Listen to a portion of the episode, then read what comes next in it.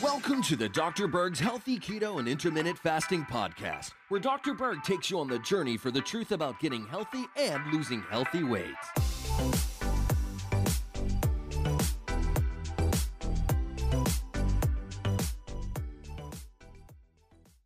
Today I'm going to talk about the big reason why your arteries are calcifying and potentially turning into bone. Now, since heart disease is the number one killer worldwide, I think it's important to discuss a nutritional aspect of this problem that gives you something you can do about it. And this video is primarily going to talk about the calcium part of this problem more than cholesterol or other problems with the heart. What are the top warning signs that someone can get with a heart attack? Well, number one, you'd have chest pain, especially if you're exercising or exerting yourself or going through emotional stress. And the chest pain is relieved when you rest. That is a really good indicator that there could be a heart problem. And then we have referred pain to your left shoulder or arm, okay, or even your back or the jaw or this side of your head. Since the heart is slightly on the left side, it can refer to that area right here. All right, number three, heartburn, without really having heartburn, okay? So you could have just a burning feeling in your chest that has nothing to do with acid. Number four, shortness of breath, especially exercise or climbing stairs. And number five, there is no symptoms. You just drop dead of a heart attack.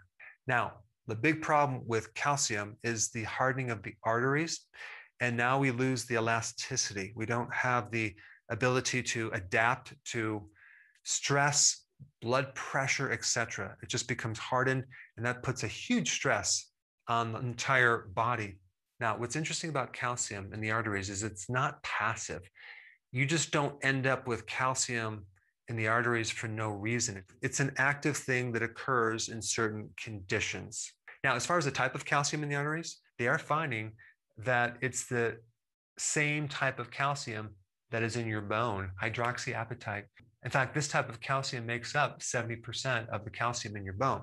And the vascular system is the second most calcified tissue in the body, uh, excluding your bones, okay?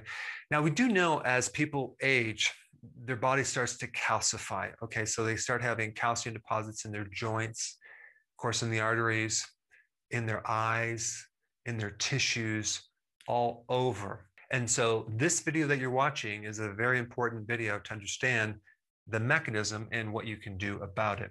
But we do want to keep the bones calcified, and we want to keep the other tissues uh, not calcified. Now, like I've already mentioned, we don't want our arteries becoming bone. And a really good test to do to determine if you have calcium in your arteries is a C A C score. It stands for coronary artery calcification score, okay? I had it done. You want the results to be zero, no calcium in the arteries. That puts you at a very, very low risk of heart attacks and mortality. So the C A C test is not only one of the best predictors of whether or not you're going to have a heart attack, it's also a really good predictor for mortality in general, because calcification in your tissues is a pathological sign that there's something seriously wrong with your health. Now, the other point I want to bring up is the majority of people over sixty years old have some type of calcium building up in the arteries, which again, like I said, it should not be there. Now, I want to cover something about bone tissue. In your bones, you have two types of cells. You have the osteoblast, and then you have the osteoclast. And the osteoblast are the bone cells that are building bone, okay? They're building bone up, and they're creating bone. And then we have the osteoclast, which actually degrades or breaks down bone. So we have these two things happening in the bone at all times, right? So if you have too much of this, you get osteoporosis. And then if you have too much of this, in your arteries especially, you start getting calcification in your bones. Your, your arteries actually are turning into bone, which is just, it's just bizarre. And if we're talking about inside your arteries, we're talking about the endothelium, which is the inner uh, tissue of your arteries. There's actually stem cells, okay, in this layer of your artery that are osteogenic. What, what does that mean, osteogenic? It means that they're capable of producing bone. And so a stem cell is an undifferentiated cell. It's kind of like a blank slate um, that has the potential to turn into a certain cell, depending on what the body needs. So when someone starts developing bone tissue in their arteries, that is a big problem in the differentiation of what this stem cell should turn into. Now, if we take a look at autoimmune diseases, we have the same problem. We have a differentiation problem. Your immune system is unable to differentiate between a normal cell and a pathogen. It ends up attacking your own cells. And so with this problem, it's very similar. It's a differentiation problem. Well, guess what? Vitamin K two is a vitamin that was recently discovered. Now, when I say discovered, I mean that it's been there all this time. We just did not recognize it. And vitamin K two is involved in this differentiation problem. If you have sufficient vitamin K two in your body, um, you're going to inhibit this calcification problem. You're going to inhibit the osteoblast, the cell that forms bone in the wrong place. So vitamin K two is a potent stimulator of a certain protein called matrix G L A protein. And this protein inhibits vascular mineralization and is dependent on K two. So if you don't have K two, this protein is not going to inhibit vascular mineralization or calcification. Vitamin K two is becoming more and more popular. There's over thirty-five hundred research papers on vitamin K two that you can look up. And so vitamin K two is all about keeping calcium out of the arteries and keeping calcium in the bone and making your bones very, very strong. Now, I believe that the majority of the population is deficient in vitamin K two, at least subclinically, okay? And I'm going to tell you why in the next section. All right, why are we deficient in vitamin K two?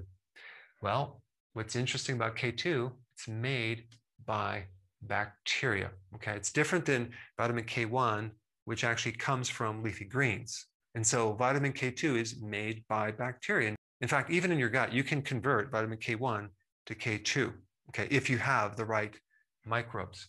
So if you have gut problems, okay, and you don't have the right microbes, you can't make this conversion. That's number one. Also, as far as an absorption problem, vitamin K two is a fat-soluble vitamin, which means it's dependent on bile, okay, which is produced by the liver. And if your liver is fatty, which you can pretty much tell if you have a fatty liver, if, if you have a belly, okay, if you have belly fat, you have a fatty liver. The more damage to the liver, the less bile you're going to make and the less K two you're going to absorb. If you don't have a gallbladder, if you have a congested gallbladder, if you have gallbladder problems, if you have a bile deficiency, you will also have a problem absorbing vitamin K two. If you have inflammation in your gut, if you have gastric bypass surgery or some type of problem with your gut, that can inhibit your absorption of K two. Also, if you don't have enough fermented foods, you could be deficient in K two because certain microbes in the fermentation process can actually make vitamin K two. So let me give you some examples. We have natto, which is a fermented soybeans. I think it's very popular in the East, um, not in the West. Sauerkraut has K two. Okay, you know what that is. Cheese is a fermented product. Raw cheese, especially if it's hard cheeses or soft cheeses from Europe, because usually they have raw milk cheese, you're going to have a good amount of vitamin K two. If you actually can get raw butter, okay, and grass-fed butter, you have a good amount of vitamin K two. And guess what? Butter is a fermented product, okay? And then, of course, we have kefir, which is uh, one level above yogurt. If that's made from grass-fed animals, you're going to have a good amount of K two. And of course, if you're getting conventional yogurt or conventional kefir that is pasteurized and sweetened, you're probably not going to get very much K two. Now, vitamin K two is also in egg yolks. It's also in beef liver, especially if it's grass-fed. It's in sausage. It's basically in fatty foods. So if you're on a low-fat diet, okay, you might be omitting these right here. And what's really bizarre to me is take a wild guess what mainstream recommends for cardiovascular disease. Okay, if you guessed a low-fat diet, you are correct. What do they recommend? They recommend fruits, vegetables, grains, at least half whole grains and half refined grains, and they even allow a, a good amount of added sugars to that diet. And so this is just another one of those examples of finding out what they are telling you to do or what mainstream is telling you to do and do the complete opposite. I mean, even take a look at statin drugs, right? Statin drugs inhibit vitamin K two. And I'll put a research paper down below to, to back that up. Now, as far as the type of vitamin K two, there's a lot of different types. One type in these foods right here is M K four. But if you get M K four in a supplement, they make it synthetically. I, I recommend the natural form of vitamin K two, which is M K seven. And I also recommend taking it with vitamin D, okay? Now, as far as the ratios go, if you're taking ten thousand I U's of vitamin D three, you would take one hundred micrograms of vitamin K two. One last point about vitamin D that's actually quite interesting. Some people are concerned about the toxicity levels of vitamin D three, right? Well, really the only uh, side effect from taking very large amounts of vitamin D three. I'm talking like several hundred thousand I U's of vitamin D three over a month, okay? The only major complication is hypercalcemia. That means too much calcium in the blood. Well, guess what vitamin K two does? It helps to keep the calcium out of the arteries and in the bone. That's why I recommend taking them together.